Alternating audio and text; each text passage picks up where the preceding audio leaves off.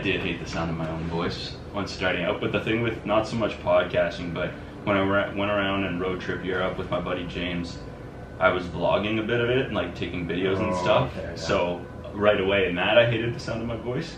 But I was holding up the camera. But there's this is a lot easier just having a conversation and then listening it back once or twice. But watching like me being energetic on film Yeah. and trying to be energetic and convey to the audience on the camera Yeah. when there's people around and they're Uh-huh. like, and you're in like Germany and I was like, Well, it definitely anyway. looks weird when Yeah. right you got the camera and you're like trying to hold it up and yeah yeah yeah. so we're here in Berlin. yeah. Yeah, it's no, it's a mess. But Yeah. dude, man, thanks for coming out. Thanks Yeah, for doing for this. I really appreciate it. So you gonna run a beer mile after? Yeah, beer mile afterwards at an undisclosed location, of course. Oh, of course, and a unnamed beer at An Ugly unnamed Man beer, yeah. So awesome, man. So what made you want to come on the show? Um, well, just like the entire concept of what you've learned after high school. I feel like in my four years or whatever since leaving high school, I've grown a lot as an individual, and I've just like learned a lot. So. So what was your transition like then from high school to university? Okay, so then, so going from high school to university, I originally went to U of T, University of Toronto, and I was actually the only person from my high school going to U of T that year. And I think there was only one other kid from Sudbury that was going to U of T, and I Oh, had no idea who he was. So I was going into a completely new environment where I knew nobody. Mhm. So that was really interesting because like no one knew who I was, no one had any like preconceived notions of who I was. So it's almost like an opportunity to reinvent yourself, I guess. Mhm. Um, not that I really felt like I had to reinvent myself though. I was Right. Like you're I- pretty okay with yourself. yeah, You I, like I yourself, liked yeah. the core values that I developed over high school. Mhm. Um, but yeah, it was just interesting going into a place where no one knew you. Right. Uh, I think being on a varsity team, so going there, I was recruited onto the varsity cross country and track team. So going there, I immediately had a group that I was a part of, so that made the transition a lot easier. Oh, okay. And then, like, my roommate in residence in my first year, he was also on the varsity cross country and track team. Oh, okay. So it definitely made that whole transition period a little bit easier. Right, You- Familiar faces from the beginning. yeah, you already had like a group that like you belonged to. You didn't really have to figure out where you were gonna fit in. Right. Uh, so that was probably unique to my transition from other people going into university that aren't part of like a varsity team right off the bat. Right, They don't just get thrown into a city and then good luck. Yeah, Little pat on the back and uh, uh, send it. yeah, no, it was it was definitely it was. But then also moving from Sudbury, which is like a small city, to Toronto, which is the biggest city in Canada, city, yeah. right? Right. Definitely, definitely a big transition. Yeah, it's a, it's an eye opener for sure. Yeah, like oh man, my my data, I burned it just on Google Maps trying to figure out. Oh, I believe it. That's what I did in Ottawa. Yeah, Same thing. Had no idea where to go. Actually, within my first month, uh, I don't know if you know what like the DVP is. Yep. Okay, so the DVP. Don Valley Parkway. Yeah, exactly. Huge like highway Yeah. in Toronto, right? And I actually had like a cardiologist appointment out in like northern Toronto No. or whatever, right? And I had to take, I had to bike there, right? So I was like, okay, I'm just gonna bike there, right? And I'm on uh, Google Maps. I'm biking. Halfway through the bike, my phone dies. Stop. Okay, so I'm. I You're didn't. stranded. So I I didn't actually like plan this out that Oh, well. no. I literally I was biking from class. I was wearing like brown dress shoes, like jeans, like a button-up shirt, Right. and like my little messenger bag, Yeah. like strapped over my shoulder on my bike, and I'm just biking there, thinking it's not going to be that far. Mhm. I'm just following it, and like ended up in Greek town Right. right? And then I was just asking random people how to get to where I was going, and they were like, "Oh, just go here, go here, go here." I ended up on the Don Valley Parkway. Okay, I'm biking on the Don Valley Parkway, which I don't know if people know this, but it's illegal. See, here in Sudbury, we can go biking like on the bypass, Yeah. right? And lots of people bike, and that's like a small highway, Right. Right? But apparently, it's illegal to bike on highways. Yeah, it's pretty dangerous. I mean, I it's dangerous. to yeah. bike on that. Yeah, so it makes sense. Oh, my. Right? Oh, And people are honking at me, and I'm like, oh my gosh. It's so embarrassing. I have no what to idea. Phone's dead. I can't Yeah. call my mom. I'm like, I got no idea what Uh. I'm doing right now, right? Then, No. by the grace of God, this guy that's driving a city truck pulls over, right? And like, I don't know, maybe like 200 meters ahead of me, Right. gets out of his car What and were you thinking? flanks me down. him And I'm like, I was like, oh man, like he's probably like gonna help me out. Like that's actually what I thought, Yeah. like right off the bat. Um, was good. a lot of and people wouldn't think. But Yeah. Think. They'd be like, oh, this guy's coming for me. No, no, no, no. But it, it was it was almost like a like he was doing like landscaping for the city, right? it was like Oh, Okay, a so- pickup truck kind Right. of It'd be silly for him. Yeah, so I didn't No, think I I was getting in. I didn't think I was getting in trouble or anything like that. So he fights me down, and uh, he's like, "Man," he's like, "You gotta get off here." He's like, "Where are you going?" I tell him. He's like, "Okay, put your bike in the back." No. He's like, "I'm gonna like drop you off, get you off the highway, and then you can bike the rest of the way." So he detours, What an OG. drops me off. But as we're driving, he's like, "Yeah, like I was just driving down, and I hear over the radio." What? That the cops are coming because some kid is biking on the DVP. Two minutes later, I see you. I was like, no way. He's like, yeah. He's like, man, that's like a thousand dollar fine. What? I was like, oh, oh Stop. my gosh. Oh my. He's like, I saw you, and I was like, I gotta help this kid out. He What? just, he is lost. He's, No, he is lost. Yeah. yeah, you're not like, ah, ha ha ha, suckers, I'm gonna Yeah. like. It's like, yeah, what? yeah. It's a thousand dollar fine for going for a rip Yeah. on the DVP. What? Yeah. So that was that was like literally within like my first month at U of T, and I I called my coach. I ended up biking like over it was like 20 30 k in like there and back, right? Right. I called my coach. I'm like, hey, like I'm actually not gonna meet up for the group run today. I was like late as well, so I called him before I left the appointment. I was like, I'm not gonna make it back. He's like, what happened? Told him the story. He's like, oh my gosh.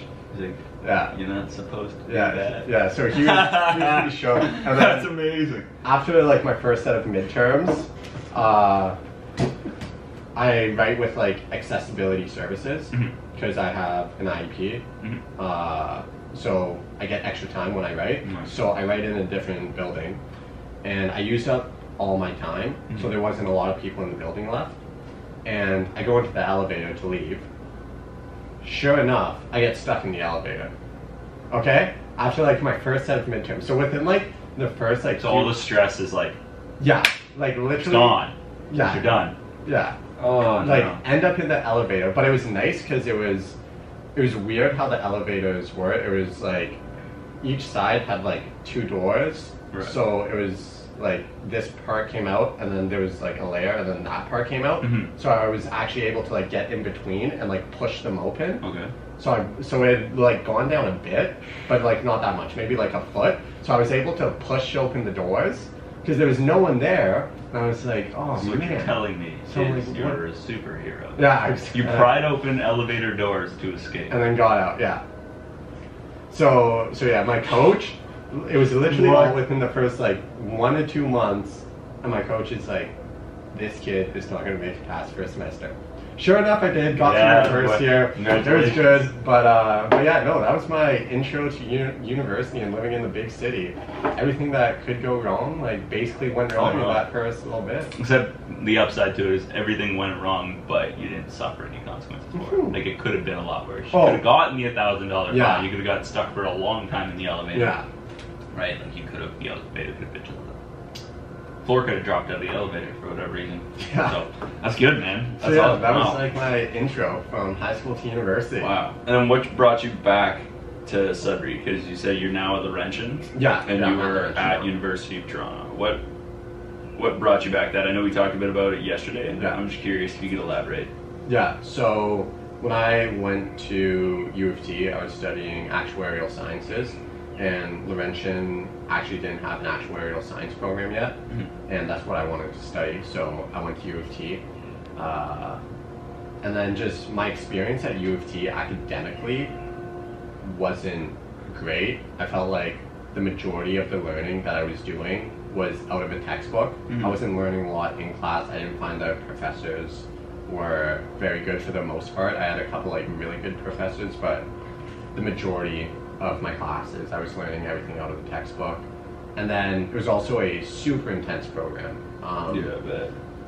I mean, I, I met some of the smartest people that I've ever met in my life while at U of T in that program. Like, these kids are actually geniuses. I thought I was hot shit, like, leaving, like, high school with Just going to a program. That yeah, yeah, yeah. I thought I was hot shit with my like 96 average leaving high school kind of thing. Like, I like I even had like a couple hundred percents in like some classes, and I was Oh, like, oh man, like, well. like I'm really smart. Went there, I'm like, I'm an idiot. actually not really. I mean, I was So, get- I was getting by. I wasn't like failing my classes. I failed some tests though, which was quite Eye-opening, yeah, I was yeah. I was pretty shook. You go from like being like a high 90 student, Right, expecting that all the time now. yeah, to like in my second year, my calculus class, I got like a 38 on Whoa. like my first test. There's five of them, Botched. but like absolutely, it was insane. It was so Uh, big transition that way academically. Wow. So super intense. Uh, I didn't feel like I was learning a lot from the profs, learning more out of the textbook, and then it Right. just wasn't good balance with varsity athletics, and that wasn't something that I wanted to give up. I mean, I really enjoy running at a varsity level and being on a team, competing. So I just didn't see the value in paying like twenty thousand dollars a year to be at U of T Mhm. when one everything that I was learning I could just buy the textbook and teach it to myself. Like I might not have like the prestigious degree from U of T, but to me it's more like the learning and Mhm. knowing what you're doing that kind of matters yeah, it's true. and then and then yeah, it was just not a very balanced lifestyle. So Laurentian, I was figuring was going to be a little bit easier, a little bit lighter, and then also smaller classes in the actuarial program because they actually got one Oh, okay. during my second year. Oh, nice. So then I came here for the actuarial program here. One, it was new and all of that, so I knew the classes were going to be a lot smaller, Mhm. so more one-on-one time with the profs, which is actually like how it turned out. I've Mhm. been able to dedicate a lot more time to my running.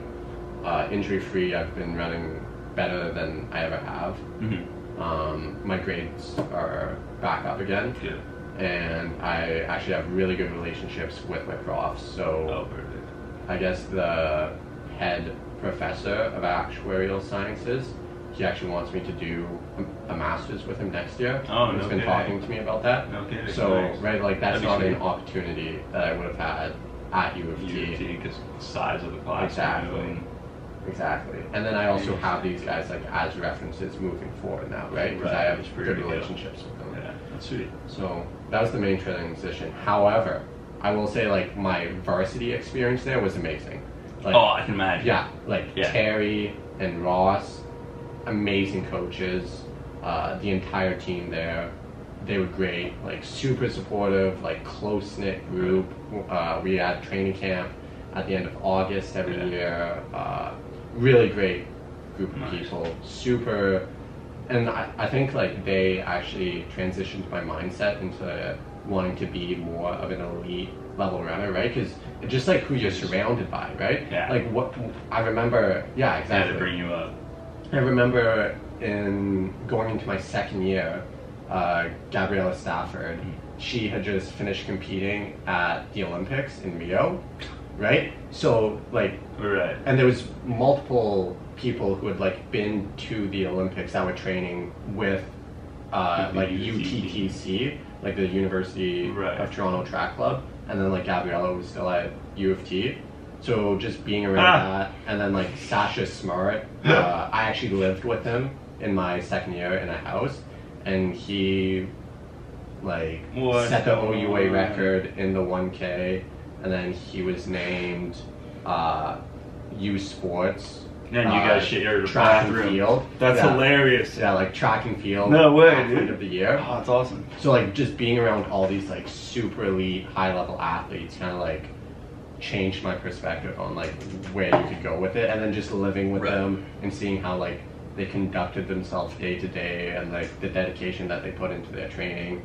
So like all of that was an amazing experience, and I don't think I would be competing at the level I am today without actually building those friendships with them mm-hmm. and then seeing how they train and the effort that they put in. It really like changed my perspective from that sense. It's incredible. That's solid. Yeah. That's crazy though, man. I wonder what goes in, like where you think. Actually, sorry. Before I ask that question, quick backpedal. What is actuarial sciences for people who aren't Oh, okay. aware? Yeah. So actuarial sciences. I'm one of those people. Yeah. I have an idea, but actuarial sciences, I guess, is it's very heavily based in mathematics and statistics. So, in like a general sense of what you're studying would be math and statistics, um, and then it's essentially modeling and forecasting. So, a lot of actuaries work for insurance companies. Mhm. So, determining like insurance rates, right? Like, what's the likelihood that this person is going to be in a car accident, right? An actuarial scientist builds the models uh, to predict that, right? And they, they do all the math behind that. So that's, I guess, in lame terms, kind of what an actuarial science does. But so typically they work in the insurance industry. Mhm. That's kind of like the main route that a lot of uh, actuaries go. right. But obviously, that type of knowledge is applicable into a lot of other fields. Mhm. So a few of them like branch off into other types of industry, but for the most part, they'll work in insurance. Interesting. Yeah. And what made you choose this program specifically? Specifically, okay, so uh, in high school, I liked math. Mhm. Uh, that was kind of what I enjoyed. Right. um, and I knew I wanted to do something in math, but I didn't know what.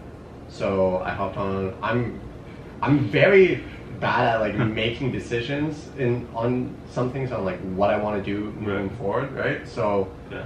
I really had no idea leaving high school does, exactly what I wanted to do, right? Yeah. So I literally hopped on Google one day and I was like, highest paying jobs in mathematics. Number one, actuarial sciences. Did some research on it. I'm like, huh, that seems cool. Let's do that. That's so that's that's hilarious. lit- that's that's how it started. That should be the way to go, though. Yeah. What's high, I like this. I'm good at this. I like learning about this. What's the highest paying job in it? This. All right, let's send it. Yeah. That's awesome. So- dude. Wow. That's that's how that went. Okay, that's the way to do it. Geez, So for everyone, uh, man, that's a tip on its own. Yeah. Wow. Okay. man. So. Wow. Okay. Cool. So you mentioned the other day. You mentioned about with university and everything. You don't feel because it's too young of an age before, like at 17 or 18, right, Yeah. to decide what you want to do forever. Yeah. Reason, right? You said the other day about being in a career for however long, 50, 60 years, whatever Yeah. like 30, 40, whatever it is now. It's tough to decide what you want to do, and no one knows. I still don't know. Yeah. I have friends who are older than me who still don't know. You said net, n- university is more of an experience to network than it is actually for schooling. Yeah. Like to learn and educate. Yeah. So No. like, I would say. Why? I mean, one. So like my experience has been most of my learning I've done like out of a textbook, right?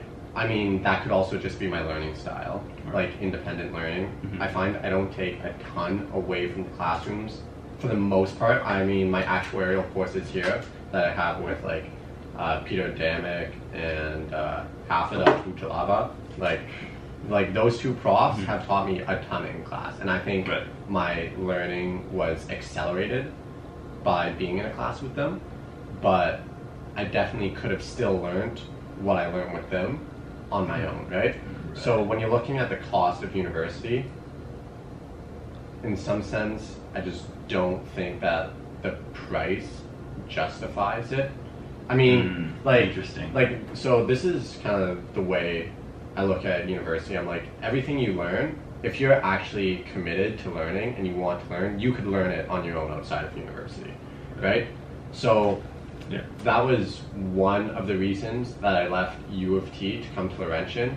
just because I was paying like over twenty thousand dollars a year to be at U of T, and that's like just for the eight months, right? And then coming to Laurentian, I knew I was going to be on like a track scholarship, and I'd be paying like well under like five thousand dollars a year out of my own pocket to come to Laurentian, right? Mhm. So the degree to me, like that initial foot in the door, like here I actually have a degree, to me was worth the like five thousand dollars a year. I was like, that's a price I'm willing to pay. Mhm. Twenty thousand dollars a year over five years at like a hundred k. Right. I was like, that is not worth it to me.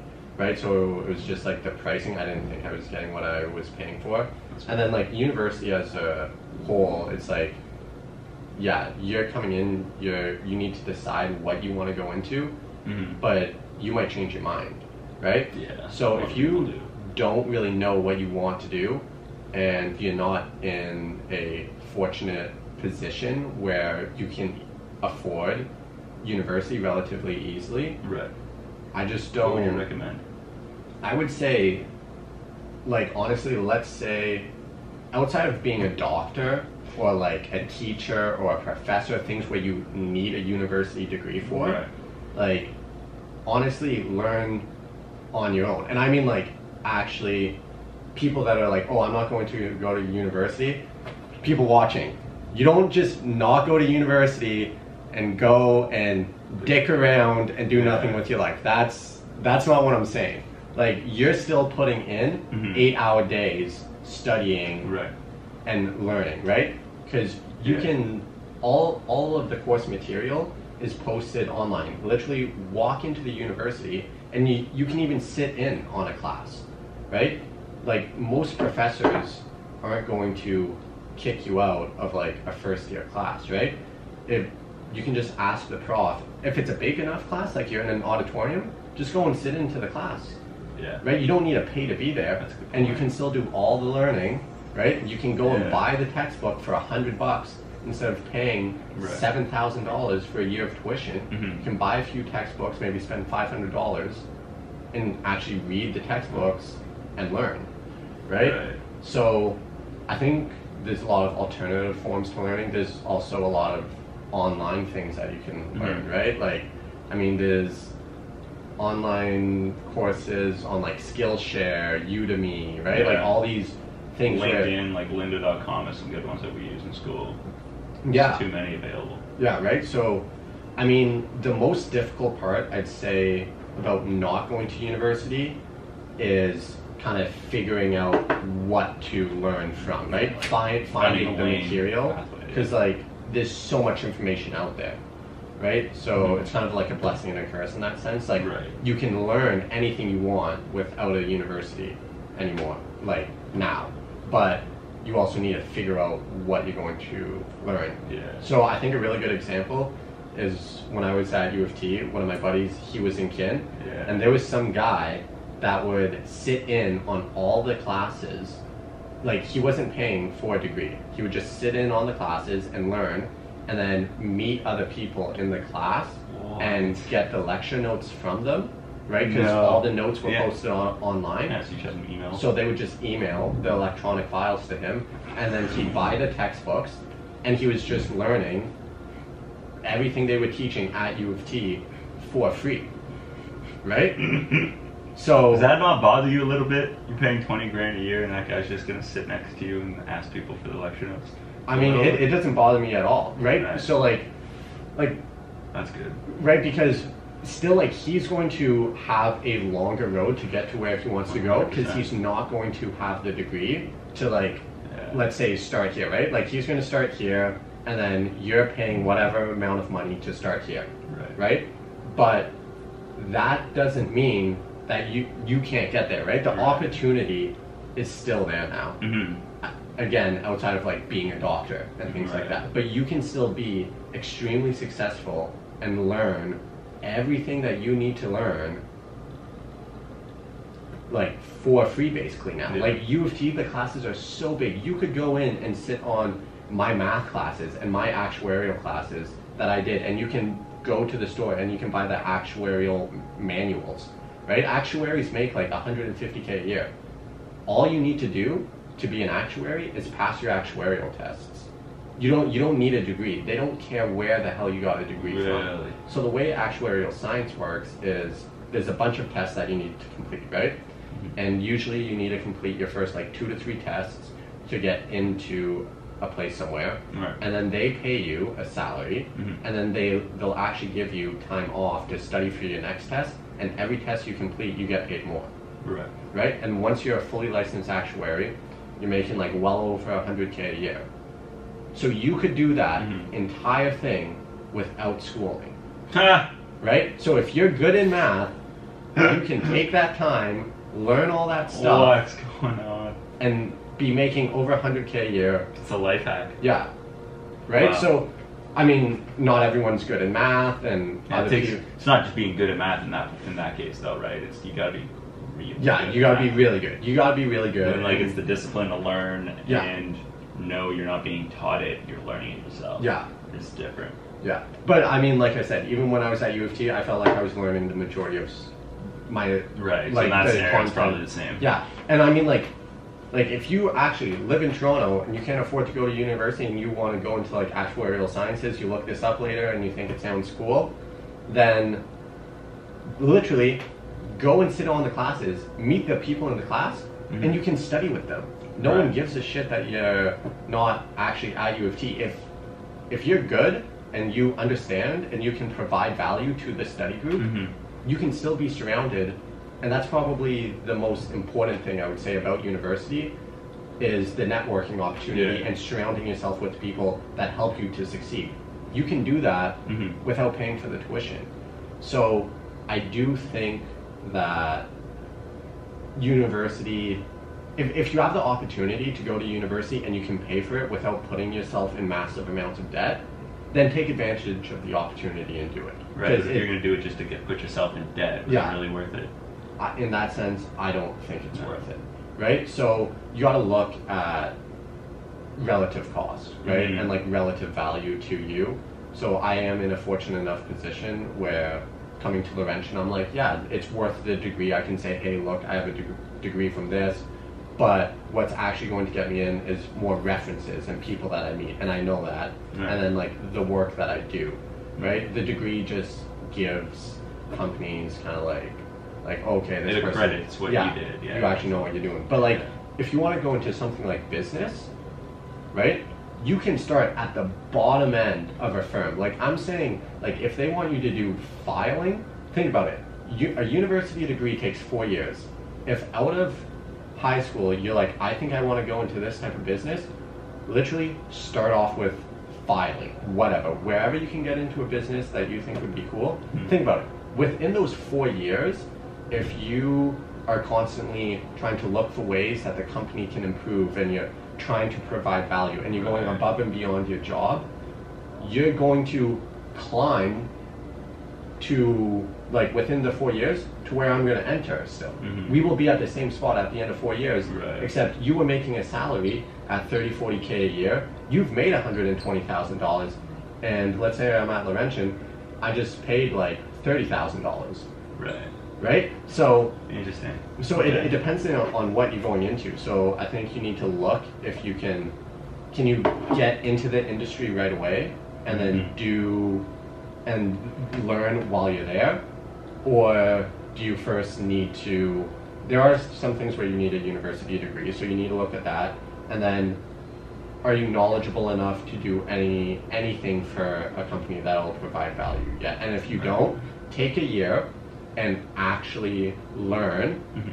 study, figure out what you need to know, like study like 10 hours a day, right? You can learn a ton. Like 10 hours a day, if you're actually like sitting down studying, then you're going to be able to learn a lot. And you then, get out what you put into it. yeah, really. and then make sure that when you go for your interview, uh, you actually discuss what you've learned in the last year, what you've taught yourself, because that's going to show initiative as well. Yeah. So, I think we're past the point where we need u- a university to be successful anymore. Like it helps, but you, you can figure it out Mhm. without a university. on specific like like you said referring back to what you said earlier though Yeah. about specific jobs Mhm. like if you had to create what's your list of specific jobs that you don't think that i couldn't just sit Yeah. in on a nursing degree. Yeah, Or a exactly. teaching degree or like a doctorate. I couldn't sit Yeah. on that and then show up. And or to maybe to become a lawyer though. Like I could show up to law classes and then I could just write the bar. Or do you need No, I'm no, sure you, that you, yet. you need to go to So that's one that- that yeah, you one need to go that- to that's law one then But I'd say like all included? anything in business. Think about it, like marketing, um, Yeah. like like like if, if like actuarial sciences. I mean, if, if you're good at math and you can't afford a university, actuarial sciences. Like, you just need to pass the tests. Learn the content, pass the tests. Boom, you're making over 100k a year. Easy. I mean, not easy. Extremely yeah, it's difficult. extremely tough. Extremely difficult. Extremely But difficult. on paper, it's easy. like Saying it out Like loud and how- realizing it. like the path to do it is Simple. well set out. It's Yeah. simple. It's not easy. Right. Yeah, simple, not easy. But you can see the top of the mountain. Yeah. But the journey sucks. exactly. Okay. So, and then I'd say just any anything in business, right? Like there's you really just got to look at like what you want to do and then figure out how you can provide value for another company in doing that, right? Mhm. And like if you want to be a chef, right? You don't need to go to culinary school. You can start in the kitchen of a restaurant and work your way up, right? It's very industry specific, but yeah, I don't think university is needed. Nice. So we were talking the other day, and I noticed you say it a bit often in conversations. You say blessed. Yeah. Now, I know some friends of mine are like, "Yo, man, that's blessed," Yeah. but I know their belief system is very. It's not concrete, but you talk a bit about how you're fortunate, and even before we started recording today, about your beliefs and like your your core values leaving high school Yeah. is kind of what you've fine tuned. Yeah. The older you get, the more mature you grow. What is your belief system like? Yeah, so I mean, I was born and raised in a Christian household, right? So I mean, go to church every Sunday, kind of thing. Uh, like I, I was like baptized as a baby, and I think like all throughout like like my teenage years, like into high school, I didn't really like question it that much, right? It was just like I don't know, it's just something that you do, right? But then leaving high school and then living on my own, Mm-hmm. I I really like took a step back and reconsidered like, okay, like am I like do do I actually believe this? Mhm. Right? It's not it wasn't something that I wanted to go throughout like my entire life saying like, oh I'm a Christian and then having no idea like what that meant or actually being able to like support why Right. like I'm a Christian. So so yeah, I guess going to university, uh, I studied the Bible Mhm. and uh, I guess like the life of Jesus hmm uh, quite a quite a bit, and it ended up being something that I actually I do believe in. So I grew a lot in my faith, uh, and like as a Christian that way, Mhm. leaving uh, leaving high school. So that was that was a big thing, and then I guess just like kind of considering like my own outlooks, e- even like politically, right? Because Right. when I was leaving uh, university, it was, I mean, sorry, when I was leaving high school, it was 2015, and I was 18, and the elections were coming up, right? So I could vote. Right. So when I was leaving, it was all this, and I, I'm a big believer that like everyone should vote, Yeah, right? 100%. Like, like you should vote, educate yourself on. So you're not saying everyone should vote because my my my counter argument is if you don't know anything, you shouldn't vote. But you're saying everyone should know.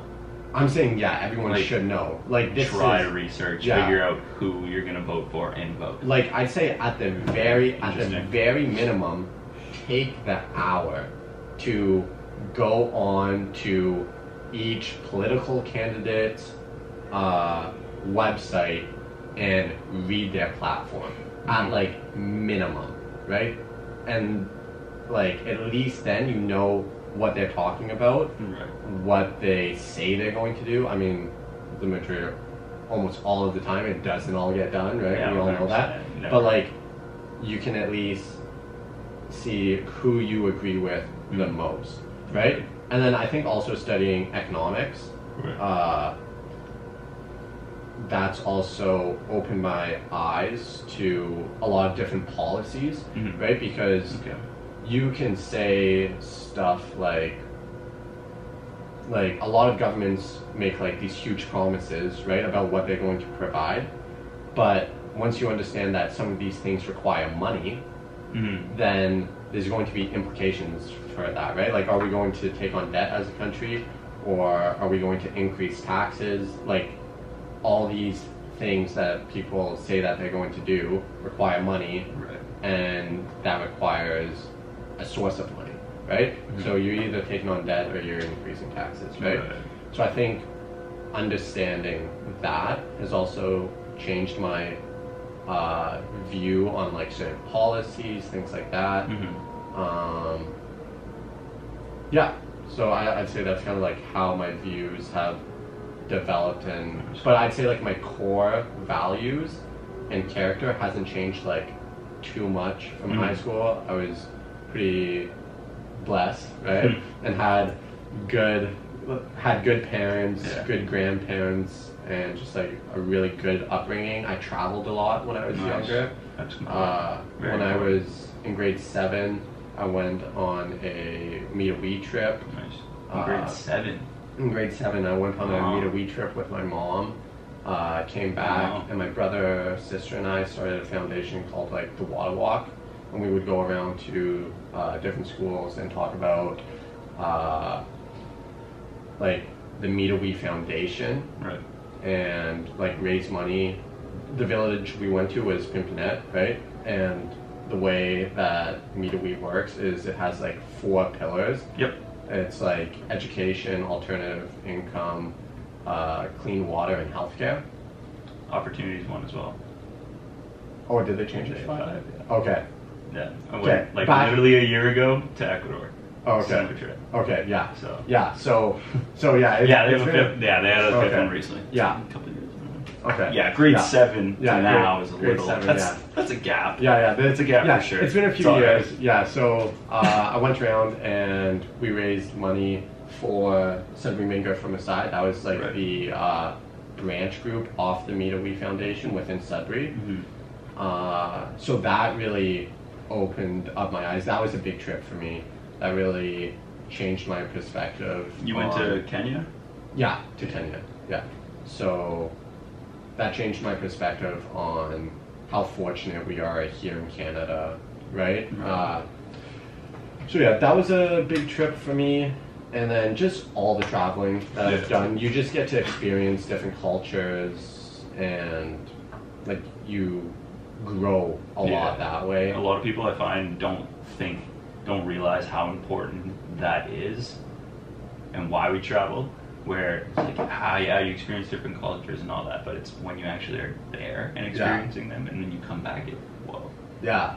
it's that return trip that you're like, oh man, it's different. Now, Oh, yeah, do you think sure. it's better if people travel earlier? Like, do you think you're more you're more fortunate that you were able to travel earlier? That way, you develop that perspective sooner in life, or do you feel that if you develop it later, when you already have a set of beliefs, that it might modify yours? Or Oh, that's a good What do you question. I don't know. I haven't really thought about that too much. Um, I mean, obviously, it's tough to go to Kenya Yeah. when you're in grade seven if you don't have parents that are like, Like, gonna help- take you yeah, to that are going to take you, yeah, right? 'cause The trips aren't. yeah. They're not the cheapest trips, No, so right? Like you worth can't it just for sure. yeah, you can't just like go and do that when you're young, right? All right. So, I mean, obviously, if you're in a position where you can travel and your parents are like, oh, do you want to go do this? I would highly recommend that you go. 100%. Or if, like, I know a lot of people listening are going to be in high school, hopefully. Yep. So if your high school is doing a trip, I Mhm. would recommend Go. go do that, right? So, I mean, there are ways to do that, and there's fundraising. So, Right. I would say in high school, if you don't, if your family doesn't travel, if you can, try to go on at least one one trip, Mm-hmm. right? I know uh, my Before the end of high school. yeah, I'd say at least go on one trip, experience a different, uh, a different culture in a different country, right? Uh, learn about history because I know we had a trip during the.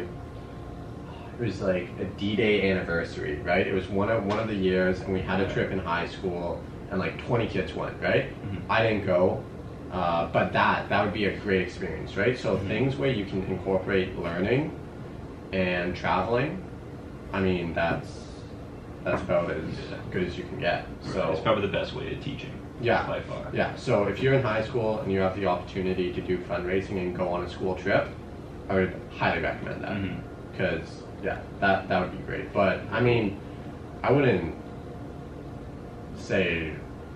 I mean, obviously, traveling when you're older is great as well, right? Because you do have a new perspective, and I think you're more independent. You're able to actually make it happen. Whereas in grade maybe eight or nine or ten, Yeah. doing it by yourself doesn't really.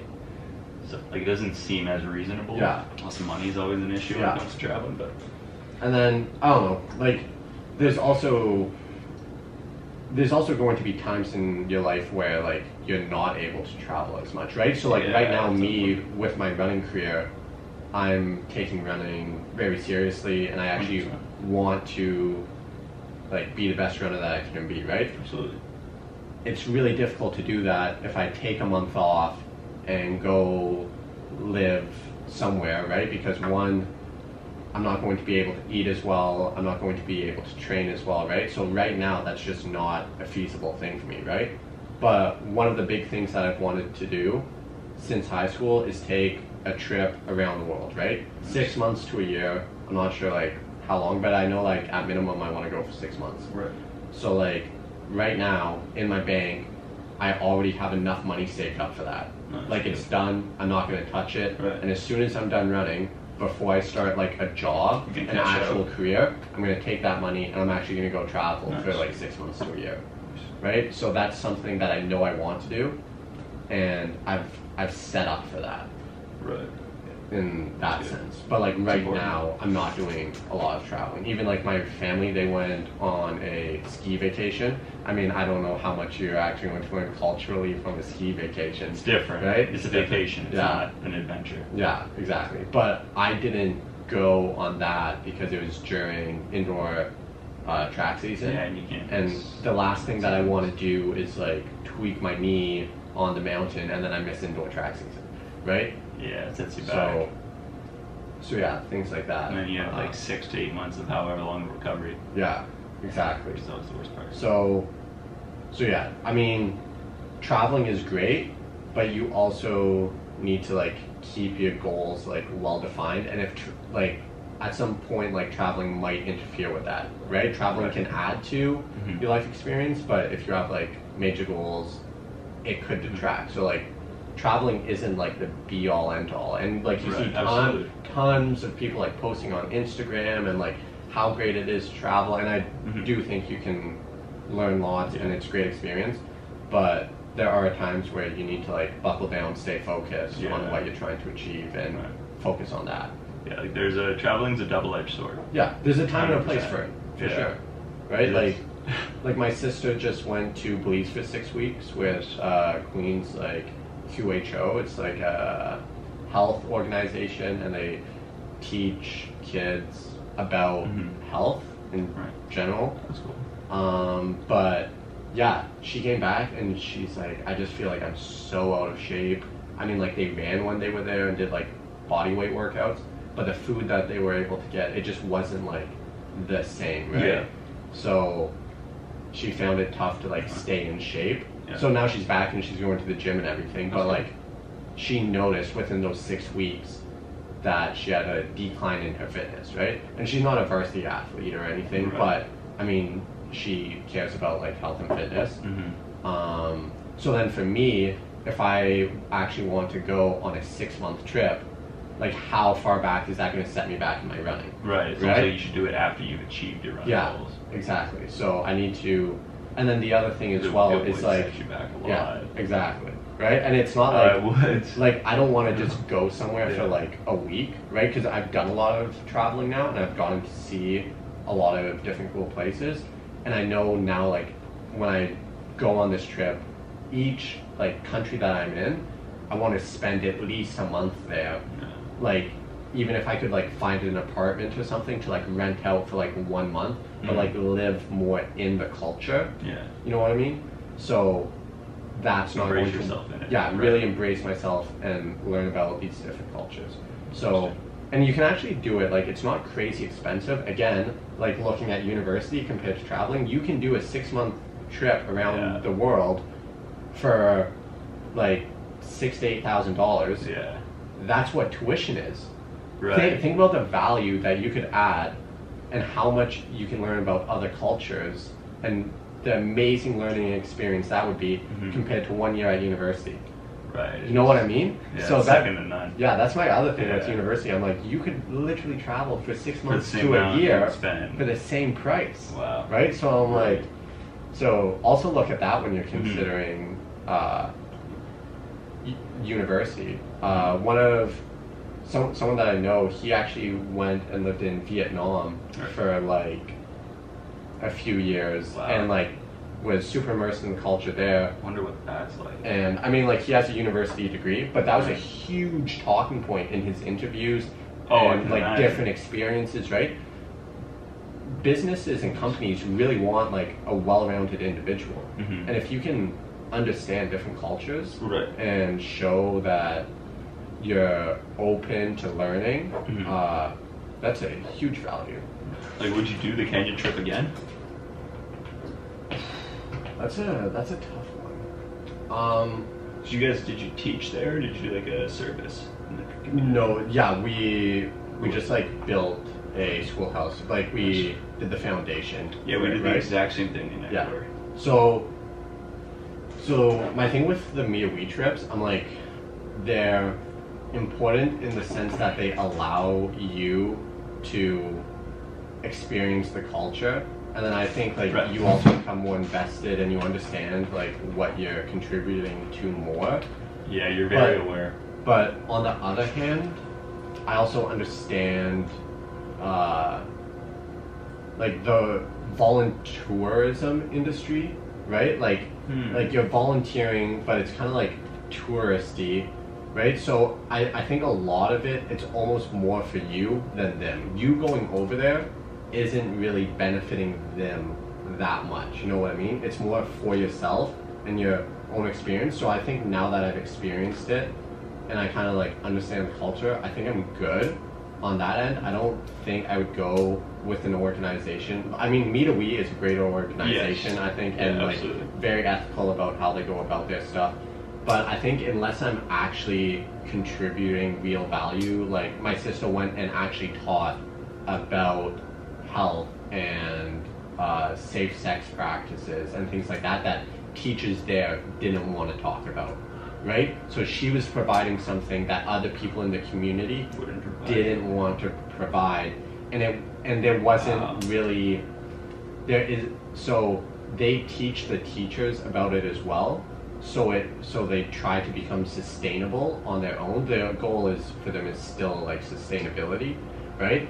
But if you're not providing direct value in that sense, then I wouldn't say it's worth it to go. I think that money that you spent could be Mhm. better used, like employing a doctor over there or something like that, right? I, I think that money is better Right. spent actually providing I something. think the thirty five hundred dollars that I spent for the trip could, Yeah. could have definitely been used differently. Yeah, and it could have been used more efficiently, Absolutely. right? For the community as a whole. But like I'd say on that initial go, like if I were to recommend someone to go on one initial trip, I would recommend that they go on a meet a week trip. If they've never traveled, Yeah. none of that. Okay. right? Because I think in that sense, it really opens your eyes and it gives you a good experience. Right. But people that are like constantly going on these like vol- volunteerism trips, I, I think you're benefiting yourself more than you're actually benefiting the community.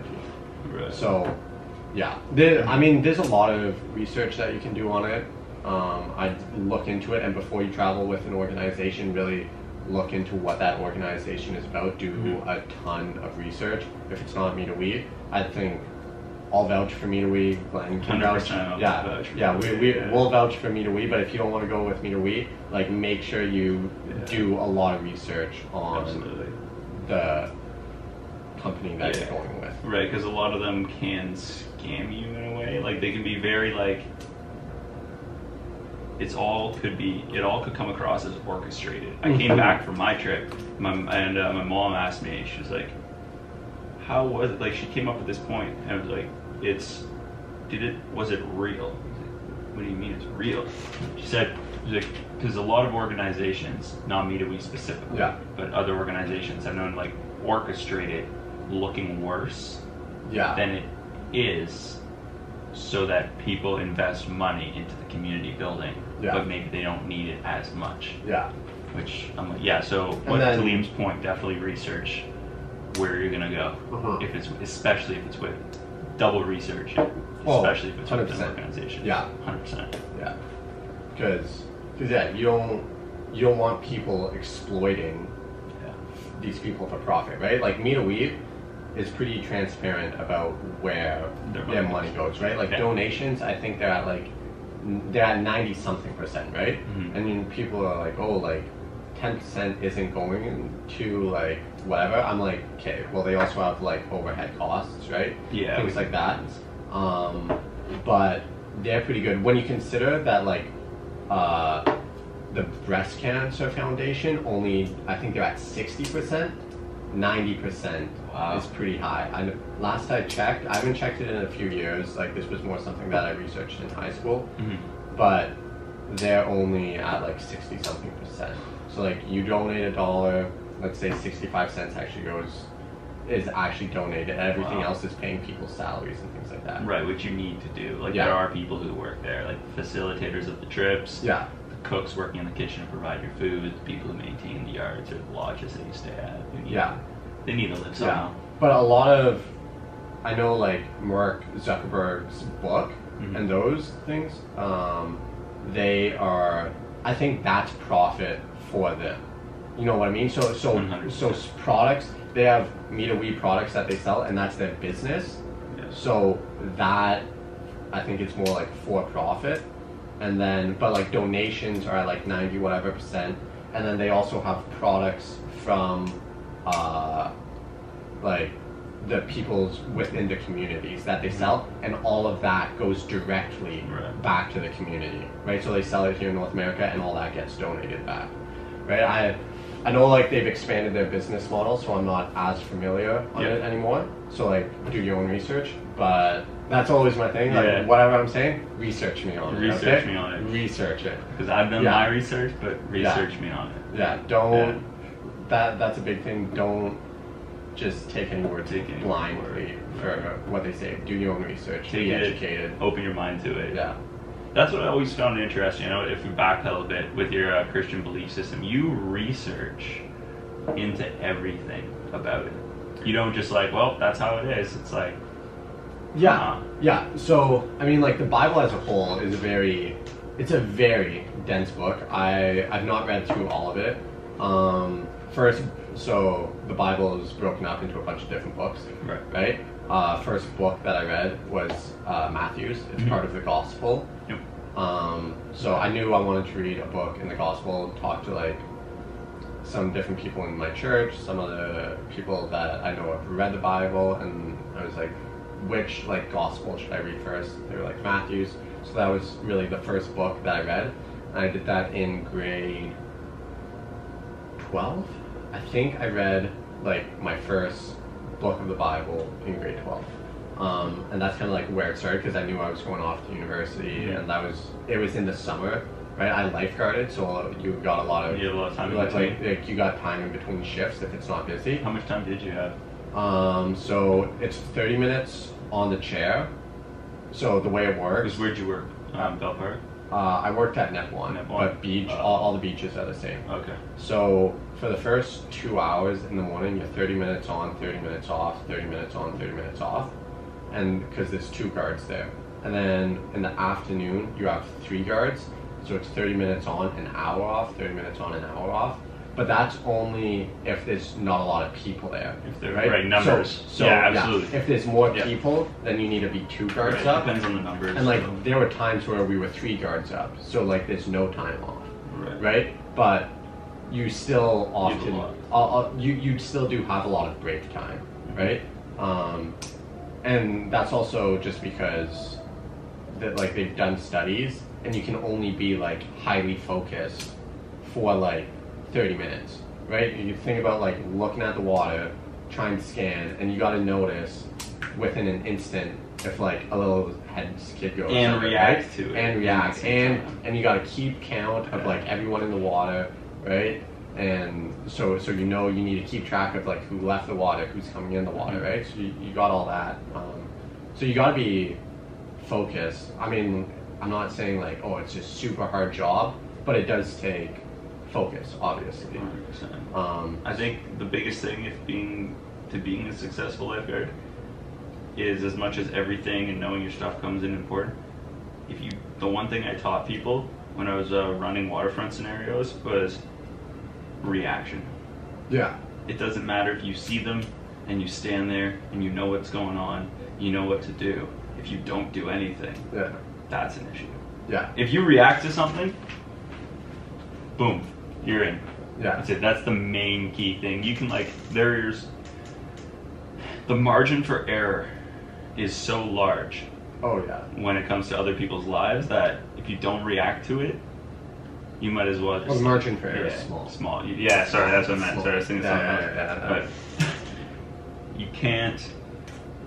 You need to react to situations. There's Mhm. so many times people just, I don't know what they're doing. It's like they're convulsing in the water. Jump in and get them. yeah Like, don't let them go under. Bring them out. So craziest my craziest lifeguard story If we're going here, I got one too. Okay, okay. I'll, I'll, I'll share mine and then you can share this yours. will be good. Okay, so craziest lifeguard story. Um, I'm sitting on the chair, right, looking at the water, and the way Nepahwin is set up, off to the left of the chair, there's kind of like a grassy area that people sit on, but there's also then kind of like a little mini cliff that you can jump off into the water Right. because the lake kind of like wraps around. Yeah. So uh, I'm on the chair, and then I start hearing some people to yell for me to come over, right? Like, lifeguard's job is supervise the buoy areas, right? We got people that swim laps over there, but like that's not part of That's our supervised area. right? our supervised area, right? And people know that's an unsupervised area. But people started yelling at me to come over, right? And I look over and I see this old man laying on the grass. And I'm Oh, like, no. oh shit, some old guy is having a heart attack. Oh boy, right? So. I I jump off the chair, blow the Ah. whistle to clear the water, right? Run over to the guy, look at him, and he looks up at me. I'm like, what is going on? I'm like, this makes no sense. And they're like, no, no, no, not him in the water. What? What did I do? I left the chair without a flotation device. Okay? Well, only maybe like, like, I don't know, like 30 meters away. Am I running back to go get a flotation device? No, no, no, no. They're, they're in time for that, right? So, amateur freaking mistake. But in the, in in this scenario, I'm not over here thinking I need uh, Right. torque to give this guy chest Oh, compressions, right?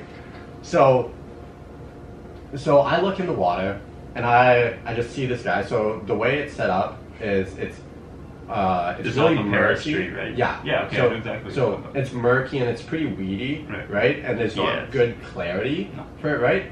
But Oh no. uh, I, I, I see I see this guy right, and he's a big boy.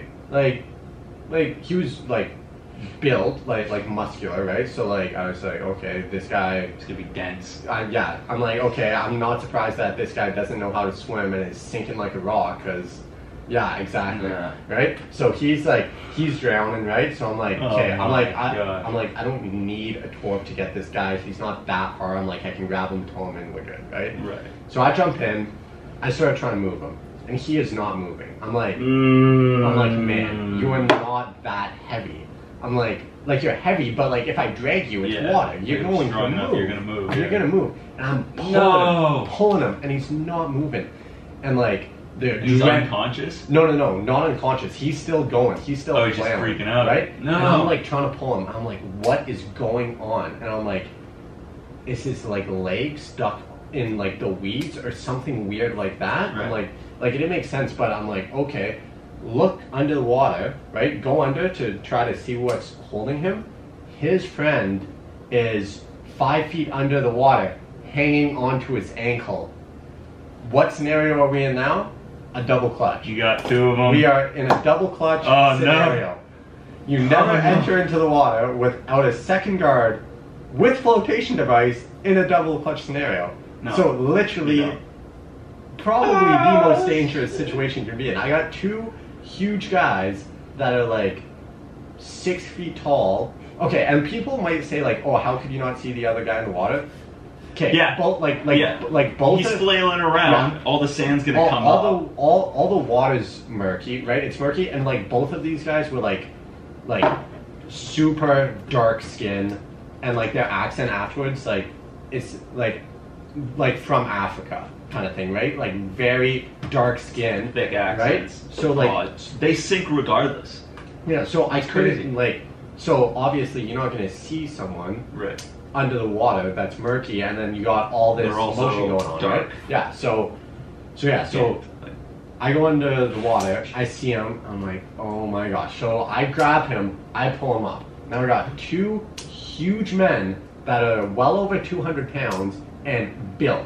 And then right? there's you just like, I and then, this guy. and like, I'm in grade 12 at the time, maybe, or maybe this was after my first year of university. One of the two. No, it was grade 12. It was grade 12. So I was probably like a, like maybe a buck 35, a buck 40, right? A little scrawny kid, right? And I'm trying to keep these guys up, and they're like, right? They're trying to stay up, so they're like pushing me down and drowning me, and I'm like, I need to get out of this situation, right? So like, I like do an evasive maneuver, dive Deep under, dive, yeah, yeah. deep dive, get out, right? And at this point, my second guard is standing there, just frozen, right? Not moving, not reacting, like you said, right? And not jumping in to come take someone away. There's So- two of them. yeah. So so I just yell at him. I'm like, throw me the torp because he had the torp. So he throws me a torp, and then out of nowhere, some guy on a kayak comes by, rips off his life jacket. Literally the mo like it was a pretty long toss, and he full on, like grabs it and like discus throws it to me. I literally put up my hand directly into my hand. That's Like, clutch. Perfect. Oh, no. Perfect throw. I was like, my guy. I was like, My thank you. Like he's like, here, here, here. Turn around. I'm like, oh, awesome. I got two flotation devices now. I put the torp under the one guy, push him off, and then drag. So put the torp under the one guy, drag the other guy to the uh, kind of the cliff thing. There's a little ledge there under the water Right. that you can stand on. I'm like, Matt, grab him. Reat like attach their hands. He's there. Push back off. Go get the other guy. Bring him to the ledge, and then hold him against the ledge. I'm holding the other guy against the ledge, and we're just standing there, like, like waist deep in water, kind of thing. Look over the one guy. I'm like, you good? He's like, yeah. Look at the other guy. You good? Yeah. Okay. We're good. So yeah, that was it. Filled out the Oh. whole incident report. Told him to go to the hospital because I was like, you probably are gonna die from secondary drowning if you don't go. Right? 'Cause Yeah, he's obviously got water in your lungs, Water right? I'm like, you guys gotta go to the hospital. That's crazy. I don't know if they actually went, but uh, but yeah, Right. that was uh, that's how I saved two people's lives. And yeah, that's my crazy lifeguarding story. Wow. Yeah. That's a good one. Yeah, that That's I like that. Yeah. Because that's unique. It's Yeah. very like, that's good. That wouldn't happen at a pool. Mm-mm. But mine did. No, because So- you can see. Yeah. Under So like Laurentian's iffy depending on where you stand. Yeah. Have you only lifeguarded at the beach that summer? Yeah. No. So Yeah, that's it was. mine happened February second, two thousand and seventeen. Oh man, you got the date. I have to. Okay. You'll you'll know why. okay. Here, so it's not two people, but I like I like to think, and in your scenario too, it's more than just two people, right? Because like both those people have parents. Who knows if they have kids? Oh, so Oh, yeah, true. right. So that's always what I think about too, but I think about it after because if you think about before, it's like it's a lot of stress. So what happened with mine is I'm teaching these. I'm teaching adult class, right? Yeah. There's about four or five of them. They're swimming back and forth. I'm just like instructing them on how to swim, right? And how the pool is, it's just kind of it's shaped like boobs. So it's it's straight on this side. It comes around around. The steps are here. Oh, okay. You can touch everywhere. Yeah. Okay. The deepest part is up to my neck. Okay. Right, just above my shoulders. As like they go back and forth, half the pool was like adult level one because they weren't the best, and then there's adult level two here where I was Okay. coaching. Yeah. So just to teach them kind of like tweaking their strokes a bit, giving them a bit of like a warm up to like loosen up their like arms or legs or shoulders, whatever. So I walk around, I'm talking, I come back this way, right? And as I come back this way, this gentleman named Walter gets out of the pool. He gets out of the pool and looks at me, and, and I'm like, "Hey, Walter, you doing good?" He's like, "Yeah, man, just not feeling too well." I was like, "Okay." Like, yeah, take a seat. Let me know if like you need anything or whatever. Yeah, and let me know when you want to get in. Yeah, exactly. That's what I thought. Mhm. So he goes, I'm like, yeah, man, just take a seat, just, just chill, you know, breathe. He goes, sits down. Okay. I walk back. I'm like instructing some like stuff. All of a sudden, okay. And let's just put like let's set the scenario. So all of a sudden, so there's Patrick in coaching. There's Rachel and Melissa, my super, our, all of our supervisors, right? Yeah. and Melissa was like they were in the office. So the office is here in the Y. You walk out, you walk onto the deck, right? There's a main lobby upstairs. You're in the mall. Yeah. So, and then in the guard office, it's about 12 feet behind me, in the back room where Christian was. Okay. Okay. So, just so when I say names, you're not Yeah. like, who's that? So, I'm showing them how to do their strokes, and then all of a sudden, I'm like, all right, cool, and go there and back, and uh, I go along the pool, right? And I watch their stroke, and then I'll like stop them halfway, correct it, and go back, and then once they have it, I'll just have them do like a workout with a good stroke, right? Yeah. Repeat, repeat, repeat once it's good. And then as I walk around, all I see is Walter from a sitting position. Okay? Yeah. Drop his head. His head hit his knees. Like hard. I Yeah. heard it. Yeah. And then collapses on the floor. And I'm like, you gotta be fucking kidding me right now. So in my head, I'm like frozen. I'm like, oh shit. So then, all of a sudden, I'm like, oh shit. And then I clicked and I ran over and I was like, Christian, Christian, Christian. And he thinks like he's my buddy, right? So he's like, what the, what the fuck does Glenn want, right? Yeah. It's like, why is Glenn calling me over? So and then I was like, Christian, Christian, Christian, first aid kit, now. And then that's when like clicks in, he's on the ground, right? He's like he's coughing. As I'm saying this, he's coughing. He's coughing up blood. Like the most amount of blood you could see. Thick red. Like red black mix. Oh, jeez. Freaky, Okay. dude. Okay. Like freaky. So Yeah. he's doing this, and it's like on him. It's on Yeah. the deck, right? Yeah. I'm like, you know, sleeves up. He's running. Um, I'm like Christian, Christian, Christian, Christian. And then as soon as he started coughing, I was like, first aid kit. When I saw the blood, I was like, Yeah. first aid kit now, right? He walks her. All of a sudden, like, as this is happening, he's. I'm like, Chris, Chris, Chris, first aid kit. Patrick, get everyone out of the pool now. Call 911. You know, Yeah. Patrick's like, what? So he like, he like moves out a bit, sees what I'm doing, sees a guy, and just is like clicks as well. He's like, Let's go, everybody out. You know, he starts moving, gets getting people out, whatever. Let's make it. Let's make. Let's make this already worse situation a bit worse for all of us. Yeah. Okay. So he go he comes up as he comes up, all of a sudden, a woman gets out of the pool. Okay. Walter's fifty seven. Walter's married. His wife walks out of the pool, sees him, Yeah. and just Hysteric. fucking loses it. Hysteric. Yeah. And so that's already like Yeah. cool. So Rachel's a bigger woman, like strong chick, and luckily that was her role. But so she comes over and she's looking at me, and this is I see in the corner of my eye Christian run towards. Christian like trips almost and like drops the first aid kit in front of me, right? I, she's like, help him, help him, help him. He's coughing up blood still, right? Yeah. And I'm like, he's got blood all over his face, and I'm like, I can't. Yeah. And she's like, I'm like, I need gloves. So Christian, as he's like, bring it over. So I grab the gloves, put it on, and then I'm like, he's still coughing. I can't just like start now. Yeah. She like, I since I got my gloves on, whatever. I'm like, I'm like, yeah, I'm like, whatever. Melissa and like, so Patrick's on the phone at this point. Yeah. Christian's over here with me, goes to get out to get Melissa and Rachel. They run in, and Melissa's my supervisor, so she's like, she's on the ball. Mhm. Rachel, her one job is to make sure that woman, like the wife, like you're with her. Mhm. Like you are her, stuck there like gum, right? He's with her, or she's with her, sorry. Like grab her, whatever. The wife, on the whole blood covered face and mouth, does three rescue breaths right away. And I was like, "Oh, okay, like, cool. Yeah. And then looking back on it though, I'm like, you know what? That was major key because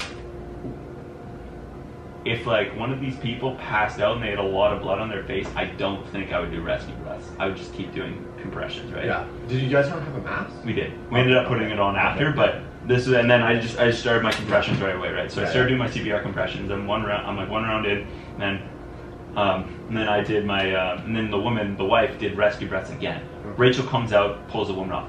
I get the pocket. Rachel put uh, uh, Melissa puts the pocket mask. Yeah. Or sorry, Rachel puts the pocket mask on. The dude does a set of rescue breaths. I go back to my compressions, and then Rachel gets the woman off. Melissa's like instructing. I do rescue breaths.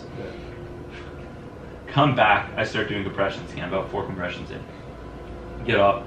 Whatever. I finish. Melissa does a set of rescue breaths. I do compressions. I'm about about five sets in at this point. And then once that happened, remember the funniest thing. In all this chaos, the funniest thing that happened that uh, happened next. We got the AED on, right? Yeah. I dried it. I dried up his lower body. They dried it up like his upper body, whatever. We put the AED patches on. Backed up. Right. You're clear. I'm clear. We're all clear. Button press. Yeah. Okay. So I remember though at this point, I look back and I see, um, I see Patrick and he's like on the phone. He's like, "Hey, is he breathing?" And I was like, "No, no, he's not breathing." He's like, "Okay, thanks, man." So, no joke. I get back, start doing my compressions, whatever. We go through that a couple more times. Nine one one shows up about nine, nine or seven, seven to nine, somewhere in there. Right, Yeah. compression sets in. Right, like I'm not many rounds in, and then they show up, and they're showing up, and they take their time. Why? Because they're assessing the situation. Right, they're assessing everything, and then they show up in the pool, and I'm still doing them. And I do another set, and they're like, "Yeah, yeah, finish your like finish your rounds." Sweating on the Yeah. guy, and so, and then they take over. They lift them up. AED only shocked them once, which is good because the idea with the AED right is to correct the heartbeat. Yeah. So if it only does it once and it doesn't need to advise again, that's a good sign. Yeah. It's back on track. Yeah. Right. And so that's kind of It could also just mean that Yeah. our heart's completely stopped. yeah, It's- yeah. I was, I was kind of, I was kind of on the better side on Yeah, that one. yeah, But yeah, so then that, that's what happened there. And then the fun, the most clutch thing I did throughout that whole thing is I was wearing flip flops. Know what I did with those flip flops. The moment I put my gloves on, I put the flip flops underneath my knees. Knees. Yeah, I was about to say knees. Underneath my 100%. knees. Yeah. And I've never been happier with the Yeah. decision I made. Yeah. Because I got up and like you could see what size and brand. You could see the day I got them and where I got them Yeah. in my knees, Yeah. but no pool tiles. Like it would have Yeah. Oh, mangled my pool- knees. yeah. dude. Pool tiles are. I mean, oh. that's Oh. why you always have the floorboards when you're Yeah, practicing, right? yeah, 'Cause, that's true. Like, Yeah, yeah, if you're kneeling on those tiles, that's uh, that's uncomfortable. yeah, but yeah, dude. And then uh, fast forward to like three months later, I saw them in their shop. She thanked me, and and her grandkids thanked me, and I was like, oh no. So yeah, dude, that's mine. So That's it's not two lives, but that's it's a good still- yeah, story. that's still pretty crazy. So, yeah, that's yeah. that's a crazy story as Yeah, well. yeah, thanks. dude. It's uh, it's pretty sweet. It's a lot of like those go like, I think both of our stories go. They're underrated. Think like they happen so quick. You don't Yeah. recall anything during the time, Yeah.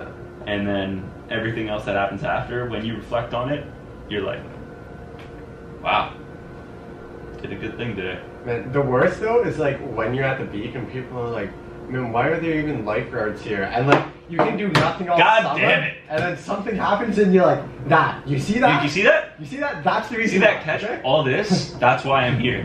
None of you guys were all like, when chaos hits, the, when shit hits the fan, you're like, who are you gonna call? You guys. The guys with the torpedo. Yeah. The guys are running. Oh, oh, help him, help him! There's a guy in the water. It's like I don't see you doing it. Yeah. I have to. That's why.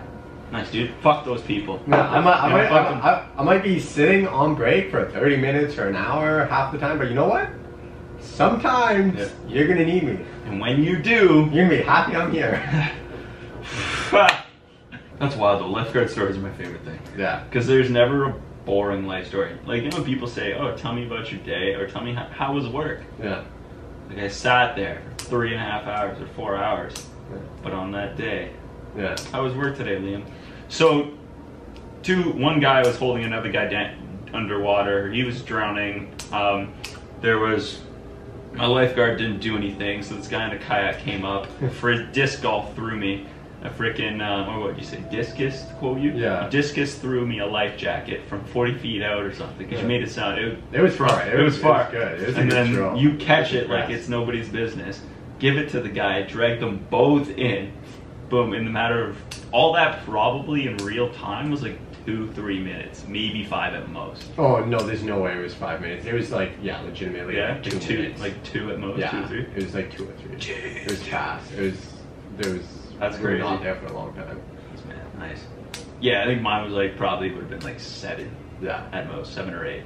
It happens quick because it's not each round of CPR. Like you don't get a, there's not like a 30 second rest after the compressions. no, no. It's those breaths are like breath, breath. You're back again. It's like, what?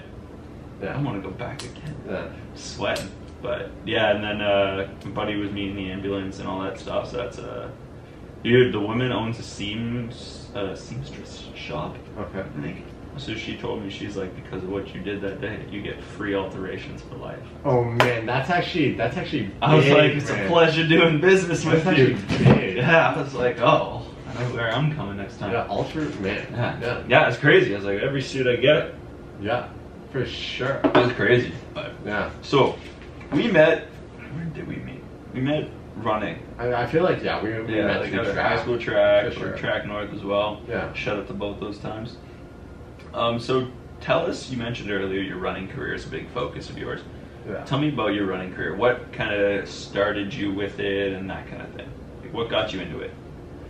Well, I mean, I guess like I ran just with my school, Mhm. almost like recreationally with my friends Right. from like grade six, but I never really took it seriously. Um, I was a lot more involved in.